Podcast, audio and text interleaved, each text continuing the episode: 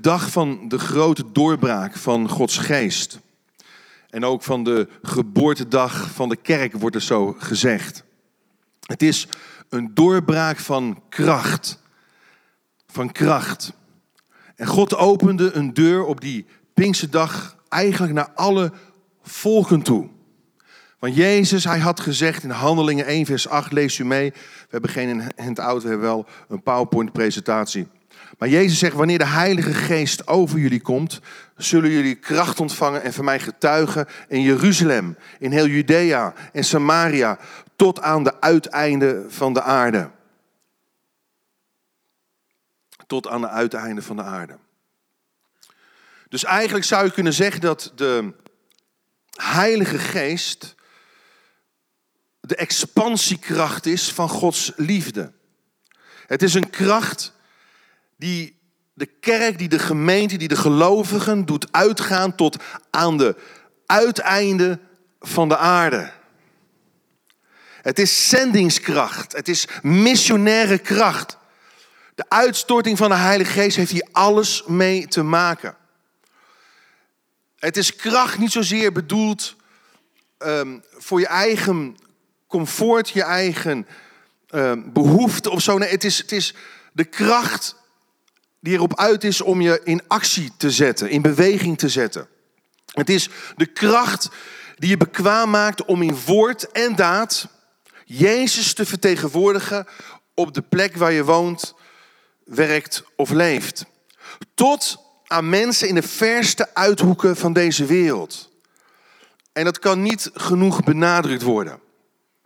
Toen de Pinksterdag aanbrak, waren 120 discipelen ongeveer bij elkaar om vervuld te worden met de Heilige Geest, zoals Jezus dat had beloofd.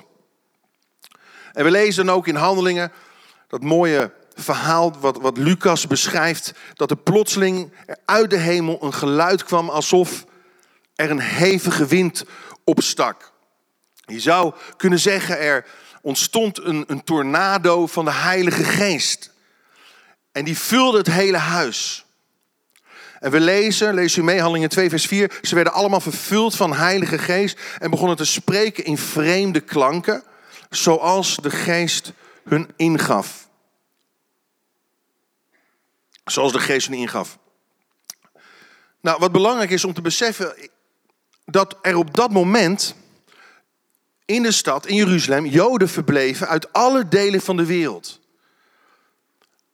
Het is dus niet zomaar dat God die dag heeft uitgekozen. Ehm, en iedereen die er was, vanuit alle hoeken van de wereld, die hoorde de discipelen spreken in zijn eigen taal over de grote daden van God. Dus uit alle delen van de wereld kwamen gelovige, vrome Joden naar Jeruzalem om het feest van de oogst en het feest van de Torah te vieren.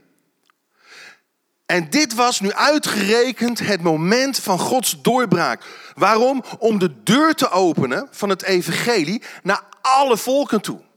Naar de hele wereld toe. Toch begrepen de apostelen dit niet. Nog steeds niet. Na al het onderwijs dat ze hadden ontvangen van de Heer Jezus. We weten dat jarenlang het evangelie in Jeruzalem en in Judea bleef. Zo'n acht hoofdstukken verder lezen we dat het evangelie doorbrak ook in de heidenwereld, om zo maar te zeggen. De volkeren die niet vertrouwd waren met de Torah, met het Joodse geloof en met het volk van Israël. Pas jaren later. Pas eigenlijk toen de vervolging losbrak, vluchtten de Joodse gelovigen alle kanten uit. Dus er was vervolging nodig om de gelovigen uit hun comfortzone te halen en, en, en, en hen naar de volkeren toe te bewegen. Als getuigen van Gods grote daden. Maar ik zou je zeggen, dat, dat was eigenlijk altijd al Gods bedoeling. Met het volk Israël. Israël werd door God uitgekozen van oudsher om een licht voor de natieën te zijn, voor de volken te zijn. Om een instrument van redding voor de hele wereld te worden. Heel veel mensen denken dat Gods plan pas is ingegaan met Pinksteren, maar om de hele wereld te bereiken. Maar dat is niet zo. En we zien dat heel duidelijk in het boek Jona. Gods plan voor deze wereld. En ook de reden waarom wij ook de Heilige Geest nu nodig hebben om erop uit te trekken. Eigenlijk leek Jona in heel veel opzichten op ons. Tegen wil en dank moet Jona leren dat we geen grenzen kunnen stellen aan Gods plannen en voornemens om mensen te redden. We kunnen ook niet weglopen van onze roeping om te getuigen. En ik weet dat niet iedereen de bediening van evangelist heeft, maar iedereen is geroepen om een getuige te zijn. En we hebben allemaal diezelfde geweldige opdracht van Jezus. Om ieder op zijn manier daar antwoord aan te geven en invulling in te geven.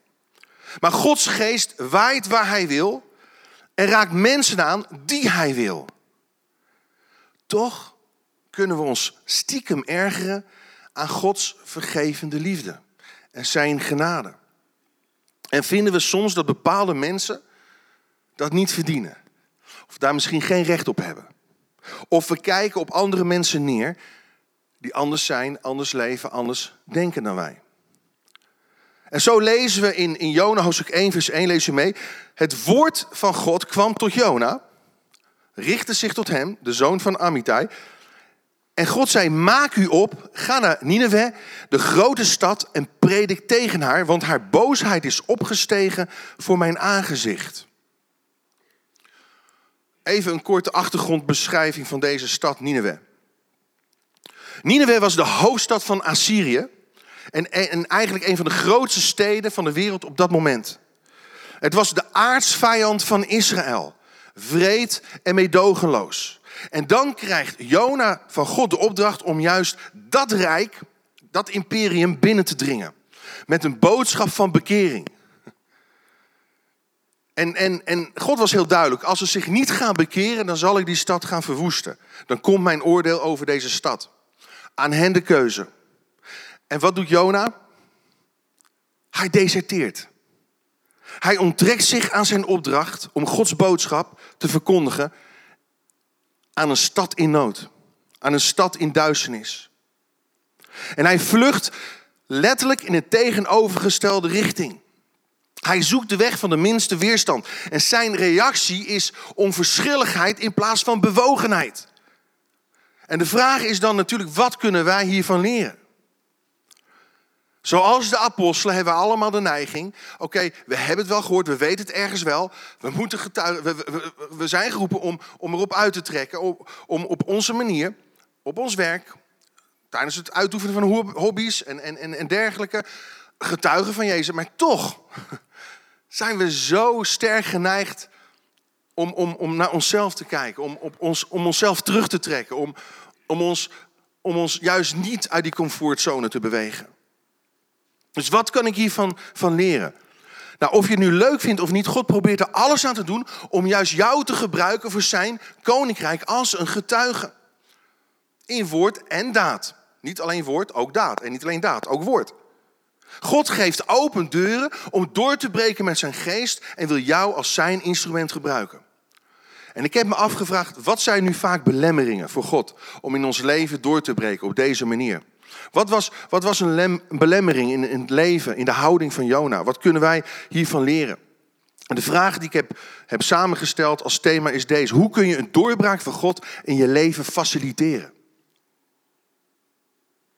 Hoe kun je een doorbraak van God in je leven faciliteren? Allereerst, speel geen verstoppertje voor God. Speel geen verstoppertje voor God. We lezen Jona 1 vers 3. Jona maakte zich gereed, vluchtte naar Tarsis, weg van de Heer vond er een schip, betaalde de overtocht en ging aan boord. Weg van de Heer. Hij speelde verstoppertje. Maar je kunt niet voor God vluchten. David zei al in Psalm 139, vers 7: Waar kan ik u ontlopen? Waar kan ik u ontvluchten?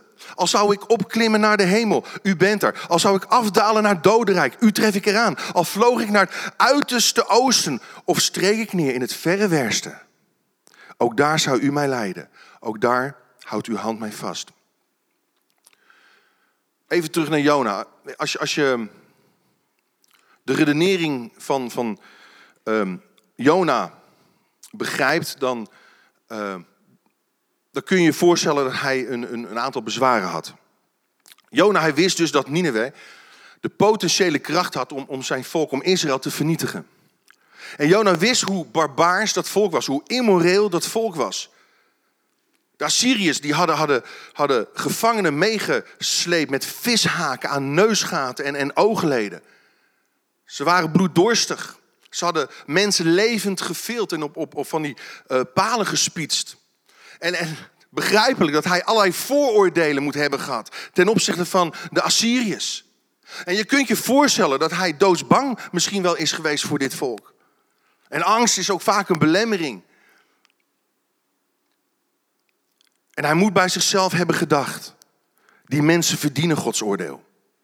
Die mensen verdienen geen genade. Zij verdienen niet een barmhartig God. En of het nou de Assyriërs zijn, of vandaag de dag misschien wel de Palestijnen, of, of welk volk dan ook, welk groepje mensen dan ook, welke persoon dan ook, toch kan het soms zomaar in ons binnensluipen. Laat ze maar barsten of branden. En misschien kan het zijn dat onze nationale trots in de weg kan staan of onze geestelijke hoogmoed. Wij vinden onszelf heel goed en rechtvaardig en we kijken neer op anderen. We veroordelen anderen. Of we zullen de ander wel even de les lezen. En wij zullen bepalen wie wel en niet genade verdient. Maar weet je, als je zo gaat oordelen over mensen, ga je op de plaats van God staan. Je speelt niet alleen verstoppertje met God, je speelt voor God. Jacobus zegt in Jacobus 2, vers 11, lees je mee, Gods oordeel zal onbarmhartig zijn voor degene die nooit barmhartigheid heeft bewezen. Maar barmhartigheid triomfeert over het oordeel. Vind ik een prachtige tekst. Barmhartigheid triomfeert over het oordeel. Hoe zit het met ons? Vluchten we weg van onze roeping of vervullen we onze roeping? Ook wij hebben een opdracht. Jezus zei, gelijk de Vader mij gezonden heeft, zend ik ook u. En net als Jona kunnen we opgesloten zitten in een evangelisch-christelijk subcultuurtje. We leven geïsoleerd in ons eigen wereldje. Veilig, comfortabel. Een wereld die weinig of nauwelijks contact meer heeft met de cultuur daarbuiten. We hebben onze eigen helden, onze eigen boeken, onze eigen muziek, onze eigen taal, onze eigen organisaties. En dit kan resulteren in een taal en cultuur die christenen begrijpen, maar onchristelijke, buitenkerkelijke niet. En zo kunnen we ons heel makkelijk afsluiten voor mensen die niet geloven. Terwijl Jezus zei, lees je mee, jullie zijn toch het licht in de wereld. En een stad die boven op een berg ligt, kan niet verborgen blijven. Kan niet. Dus waar het op aankomt is de vraag, zijn we bereid om alle beschikbare middelen in te zetten om elke beschikbare persoon te bereiken met Gods liefde? Of verbergen we het licht dat God ons geeft in plaats van die te verspreiden?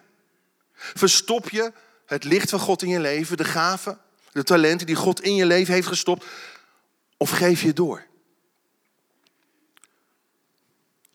Speel geen verstoppertje meer voor God. En ten tweede, wees een open brief voor mensen om je heen. Hoe faciliteer je een, een doorbraak van God? Wees een open brief voor mensen om je heen.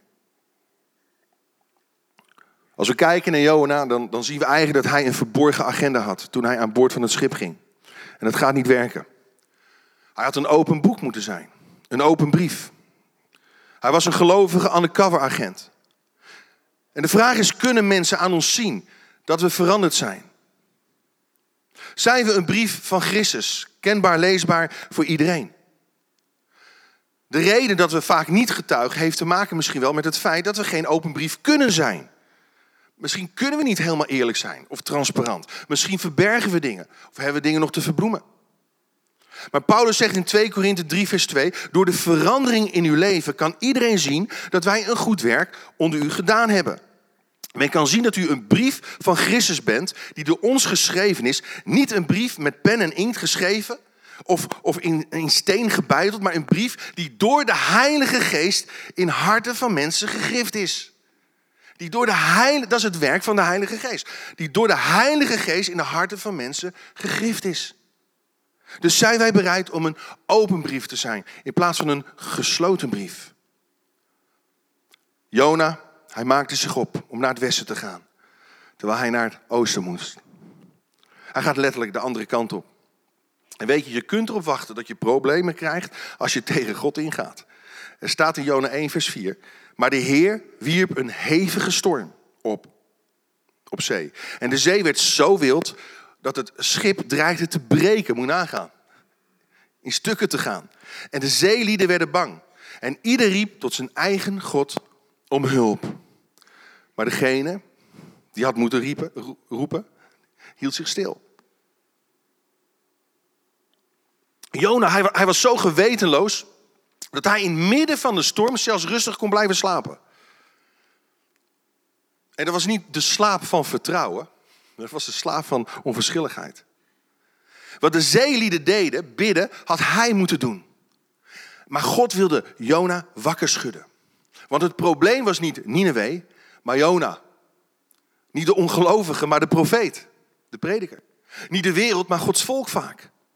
En uiteindelijk, na een lot geworpen te hebben, gaf Jona toe dat het zijn schuld was dat die zware storm was opgestoken. En we lezen in Jona 1, vers 9 het volgende. Ze vragen hem, hoe komt het dat deze ramp ons treft? Wat doe je hier, hier aan boord?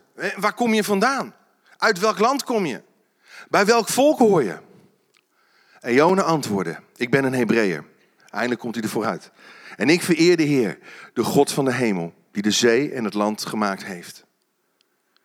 Terwijl Jona al die tijd voorbeden voor de bemanning had kunnen doen en priesterlijk had kunnen optreden, deed die bemanning dat. Valt, valt u dat ook wel eens op? Dat mensen die niet gelovig zijn soms met meer geloof handelen dan gelovigen? En, uiteindelijk werp, wierpen ze hem in de zee en, en de zee hield op. En, en zij brachten toen een offer voor God. Dat staat er. Ongelooflijk. Hoe kan ik Gods doorbraak faciliteren? Hoe, hoe kan ik ervoor zorgen dat ik geen belemmering ben? Ten derde, verhef je stem tot God en breng hem een dankoffer. In welke situatie je ook bent. Breng hem een dankoffer. De Heer liet, liet Jona opslokken door een grote vis. Ook Jezus verwijzen naar het. Wat, het is niet, niet zomaar een, een, een fabeltje. Nee, het is echt concreet gebeurd. Er zijn mensen in grote vissen zelfs levend teruggevonden. Dat, dat kan gebeuren. En hij, hij verbleef drie dagen, drie nachten in die vis. En, en toen begon hij in de buik van de vis tot de Heer zijn God te roepen. Te bidden. Lees je mee, Jona 2 vers 2. Uit het rijk van de dood schreeuw ik om hulp. U hoort mijn stem. U slingerde mij de diepte in, naar het hart van de zee. Maar ik zal mijn stem in dank verheffen en u offers brengen. Mijn geloften los ik in. Het is de Heer die redt. En toen op bevel van de Heer spuwde de vis Jona uit op het land. Ja, God, God kan op vele manieren gehoorzaamheid uit ons halen, maar het hoeft niet altijd op deze manier. Gelukkig niet. Maar Jona had, had, had niet in de ingewanden van, van een vis hoeven te zitten als hij meteen had geluisterd. Maar Jona was zo'n typische gelegenheidsbidder. Alleen in diepe nood ging hij bidden. En hij bad niet voor, voor moed om zijn opdracht te kunnen vervullen. Hij bad niet voor de inwoners van de stad Nineveh dat ze zich moesten bekeren. Hij, hij, hij bad, bad niet, zelfs niet voor de veiligheid van die zeelieden. Hij begon pas te bidden toen hij zelf in diepe nood was. In een ondraaglijke en onhoudbare situatie. De buik van een vis. Nou, ik zal je vertellen, dat stinkt. Heb je wel eens over een vismarkt gelopen? Mijn vrouw die krijgt meteen kokhalsneiging, of hoe noem je dat? Ik, vind, ik, ik ben gek op vis, dus ik vind het niet zo erg. Maar ik ben ermee opgegroeid misschien. Maar eh, eh, de stank is ondraaglijk. En dat niet alleen. Het is ontiegelijk heet in de buik van zo'n vis. Het is een pijnlijke ervaring door al de maagzuren. Van die maagzuren die trekken in je huid, in je poriën. En dan begint hij eindelijk tot God te roepen. Ja, nu wel. Jona 2, vers 2. Ik riep uit mijn nood tot de Heer en hij antwoordde mij. Toen mijn ziel in mij versmachtte, gedacht ik de Heer. En mijn gebed kwam tot u in uw heilige tempel. Als je goed leest en oplet, dan zie je eigenlijk dat zo'n 22 keer in 10 versen we de woordjes ik en mijn tegenkomen. Ik en mijn. Jona had dus eigenlijk een soort van religieuze ego-cultus opgericht. Een ik-gerichte gelovige heeft dan ook geen ruimte in zijn hart voor andere mensen. Want Jona had meer de focus op zichzelf dan op Gods plan voor een stad. Wat is onze focus? Iemand zei eens dit: het is christelijk werk om heidenen te bekeren, maar het is een heidenswerk om christenen te bekeren. Weet je, de kracht van zijn dankoffer zat uiteindelijk in de keuze om gehoorzaam te zijn, om zijn gelofte in te lossen. Pas toen hij besloot om te doen wat God hem had opgedragen, sprak God tot de vis. En deze spuwde Jona uit op het droge. Wees bereid om te gaan. Verhef je stem tot God. Het is nooit te laat om te roepen. Het is niet te laat om te gehoorzamen, nu het nog kan. En ten vierde, erger je niet aan Gods genade en ontferming. Erger je niet. In, in Jona 3, vers 1 staat: Opnieuw richtte de Heer zich tot Jona. Nog veertig dagen, dan wordt Nineveh weggevaagd. En de inwoners van Nineveh geloofden God. Ze riepen een vaste uit. En iedereen van hoog tot laag hulde zich in een boetekleed. De man die zelf uit het oordeel is gered, moet nu gaan spreken. En weet je, één ding moet je Jona eigenlijk nageven. Hij geloofde echt met heel zijn hart in de macht en de uitwerking van Gods woord en belofte. Hij was overtuigd van het feit dat als God zijn woord zendt, er bepaalde dingen kunnen gaan gebeuren. Er veranderingen kunnen gaan plaatsvinden. Er doorbraken kunnen gaan plaatsvinden. Hij geloofde dat, alleen hij handelde er niet naar. Want het werkte juist grote ergernis op. God had Jona gered uit de vis. Maar Jona, hij gunde Nineveh geen redding. Hoe subtiel kan deze gedachte bij ons binnensluipen? Ja, God mag wel genadevol zijn met mij, maar ik zal het niet zijn naar anderen toe. God zal wel mij, mij vergeven, maar ik, ik zal niet anderen vergeven. Ik verdien een tweede kans, maar die ander niet. Weet je hoe dan ook? Met tegenzin gaat hij toch naar Nineveh. Hij, hij diende God met zijn hoofd, niet met zijn hart. En de mensen in, in Nineveh, toen hij er aankwam, die moeten zich kapot hebben geschrokken. Hij moet er als een soort van zombie hebben uitgezien. Lijkbleek, met een verschrompelde huid door het maagzuur van de vis. Hij liep door de straat als, als iemand die uit de dood was opgestaan. En zo begon hij te roepen.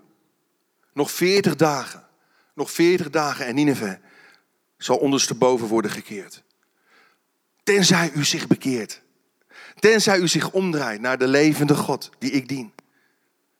Weet je, zijn verschijning was denk ik aangrijpender dan zijn prediking, maar de impact was enorm. Hij bracht een van de grootste opwekkingen teweeg uit de geschiedenis. Zelfs de koning van Assyrië liet het bevel uitgaan, Johannes, in eh, Jona 3 vers 8, dat iedereen anders moet gaan leven en breken met het onrecht dat hij doet. Zelfs de koning.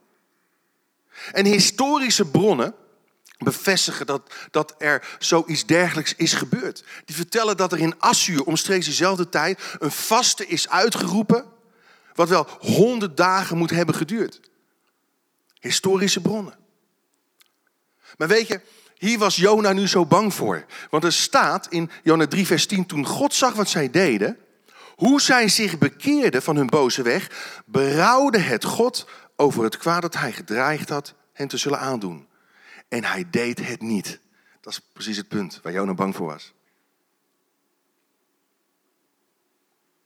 Weet je, iedere, iedere prediker, eigenlijk iedere gelovige zou een dergelijke opwekking alleen maar toejuichen. Zou in, in extase zijn bij zo'n opwekking. Maar wij lezen echter dat dit Jona ten zeerste mishaagde en hij werd kwaad. Hij werd kwaad op God. Hij wist dat God berouw zou hebben. Hij wist dat God zou vergeven. En hij zegt ook letterlijk in Jona 4, vers 2 en 3: Ik wist het wel. U bent een God die genadig is. U bent een God die liefdevol is, die geduldig en trouw is en tot vergeving bereid.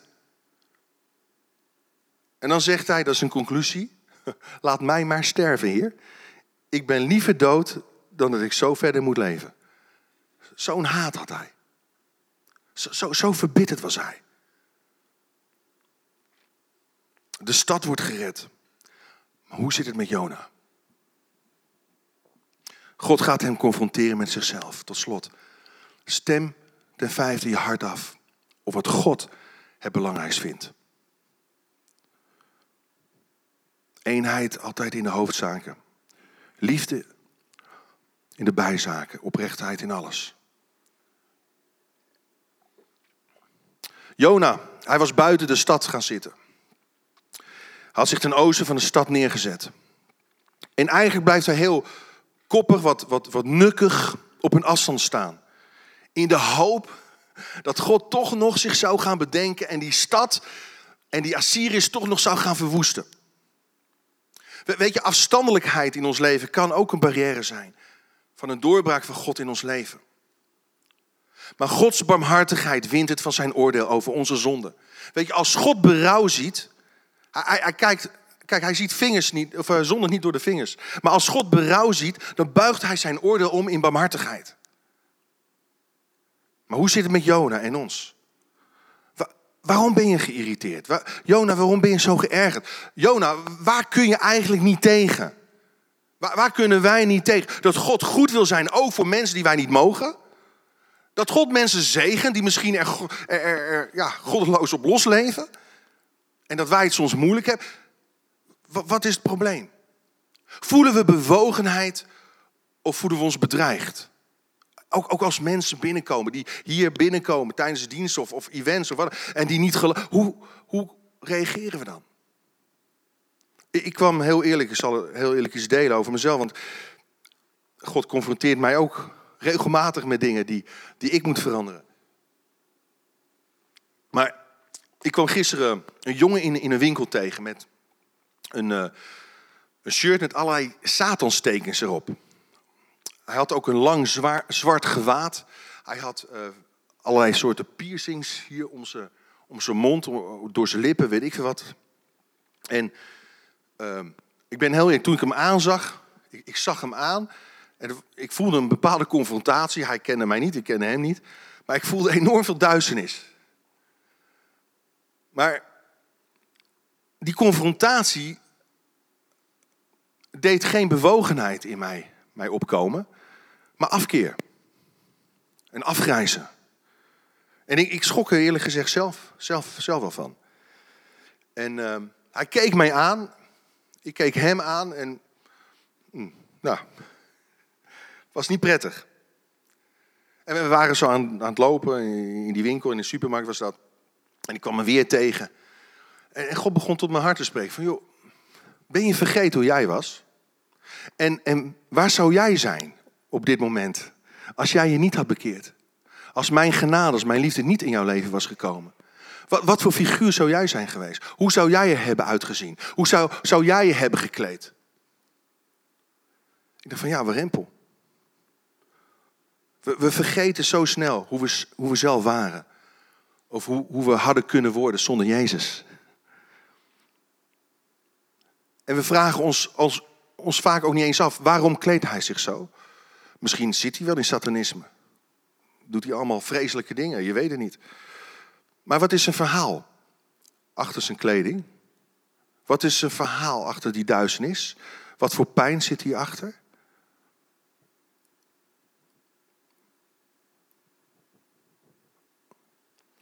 Wat doet God om Jona te bereiken? Ah, we lezen dat hij een wonderboom laat opschieten.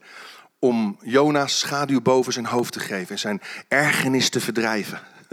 God gaat hem proberen te helpen. Oké, okay, Jona, ik zal je even helpen om die ergernis, die, die, die bitterheid. Een boompje laat ik opschieten. Lekker, lekker, koel. onder, de, onder de schaduw. Omdat die zon zo heet is. En we lezen Jona 4, vers 7. Lees je mee. Jona was opgetogen over de plant. Maar de volgende morgen liet God de plant door een worm aanvreten, zodat hij verdorde. Maar, maar God zei tegen Jona, is het terecht dat je zo kwaad bent over die plant? Hij, hij maakte zich druk over een plant. We kunnen ons zo druk maken, ook in de kerk, om bijzaken. Ja, ik, ik zal maar niks noemen. Plant. Een plant. En de Heer zegt, is het zo terecht dat je zo kwaad bent? Waarom stelt God Jona een vraag? Om Jona te confronteren met zijn prioriteiten, met zijn waarden. Weet je, een van onze prioriteiten die we als gemeente hebben. en, en daar, daar benadruk, dat benadruk ik voortdurend heel, heel duidelijk, want dat vind ik zo belangrijk. Dat is echt een periode dat heeft met Gods hart, Gods plan te maken. Wij geloven dat een relatie van vriendschap met mensen aangaan die God niet kennen, een van de beste manieren is om mensen te bereiken met Gods liefde en kennis te laten maken met de gastvrije gemeente. Dat is een van onze waarden. Die hebben we al jaren geleden hebben die opgesteld. En af en toe moet dat weer eens even benadrukt worden. En ik wil dat doen op deze Pinksterdag. Uitgerekend nu, om de redenen die ik heb genoemd. Jona, hij zonderde zich af. Jezus, hij sloot zich aan. Bij wie? Bij zondaars. Wat doen wij vaak? Als we tot geloof komen, we verbreken relaties met ongelovigen. Hoe stom. Dat is helemaal niet de bedoeling. Het wil niet zeggen dat je met de zondaars mee moet gaan doen. Dat, dat, staat er niet. Dat wil ik ook niet zeggen. Ik vind het zo mooi dat iemand ook in de gemeente een keer tegen mij zei: joh, ik ben op volleyballen gegaan. Waarom? Met als doel ongelovige mensen gewoon te bereiken. Om gewoon mezelf te zijn, lekker te sporten, contacten te leggen, relaties. Maar, maar weet je wat het probleem is vaak met ons, ons christelijk wereldje, ook hier in Nederland? En ik vind het fantastisch hoor, 60.000 mensen allemaal naar opwekking. En dat hebben we ook nodig af en toe, en conferenties, prima. Maar weet je, het probleem is vaak, we zijn of soms misschien wel te druk bezig met, met dingen voor de kerk. Of te veel bezig met lekker ja, bij elkaar te kruipen, gezellig. Dat we helemaal geen tijd meer hebben om gewoon om, en niet om ze te bekeren of zo, maar gewoon relaties te hebben met ongelovigen. Maar de Heilige Geest. Weet je, het is voor sommige mensen heel abstract, maar het is juist heel concreet. Het is juist heel, heel praktisch. Het heeft hiermee te maken. Luister, één boompje wilde Jona sparen maar een half miljoen mensen konden wat Jona betreft een man van God, een profeet van God, naar de hel gaan. Hoe groot is je bewogenheid dan? Die boom was maar van tijdelijke aard, maar de redding van mensenlevens heeft eeuwigheidswaarde. En daar gaat het om.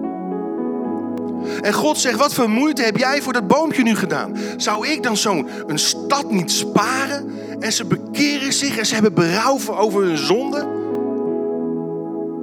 Voor de grondlegging van de wereld had ik die stad al op het oog. Had ik de hele wereld al op het oog. En is, is Christus als een lam voor mijn ogen geslacht. Voor de grondlegging van de wereld. Weet je, we zien hierin ook God soeverein handelen, weet je. Want God is niet afhankelijk gelukkig van een profeet of van een voorganger. Zelfs niet van een kerk. God, doet wat hij wil. We zien zijn soeverein handelen. We, we zien hoe hij natuurlijk dat, die, die storm laat, opkomen. Maar we, we lezen ook letterlijk, de Heer beschikte. Beschikte, daar zit iets van ja, voorzienigheid in. Beschikte een grote vis. De Heer beschikte een wonderboom. De Heer beschikte een worm. God soeverein handelen. Weet je, in alles en door alles heen is God aan het werk eigenlijk om een profeet op het rechte pad te krijgen. Hij had meer moeite om Jona te bekeren dan de Assyriërs te bekeren. Jezus zei het volgende, wil ik afsluiten, Matthäus 9, vers 10. Zij die gezond zijn, hebben geen geneesheer nodig. Maar zij die ziek zijn, Gaat heen en leert wat het betekent. Barmhartigheid wil ik en geen offeranden. Want ik ben niet gekomen om rechtvaardigen te roepen, maar om zondaars te roepen. En de vraag die ik je wil stellen. Misschien kunnen we in gebed gaan.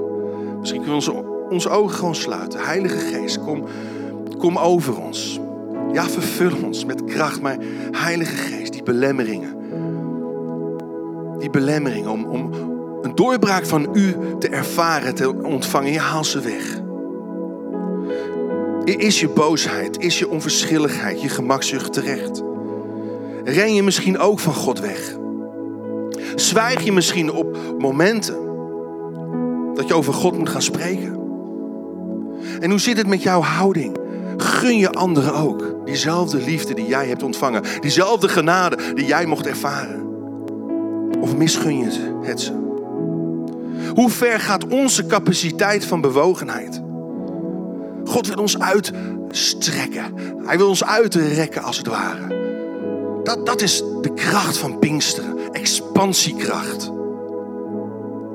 Pinksteren is niet zozeer een beweging naar binnen toe, maar het is een beweging naar buiten toe. Jullie zullen kracht ontvangen en van mijn getuigen tot aan. Vul zelf mee in.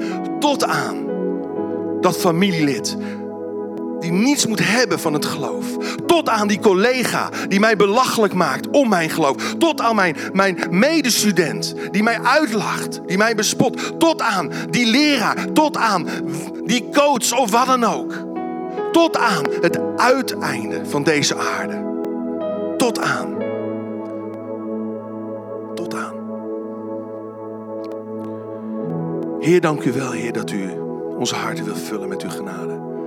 Met uw bewogenheid. Met uw kracht om tot aan te gaan. En niet te stoppen wanneer wij denken en vinden dat wel genoeg is. In Jezus' naam.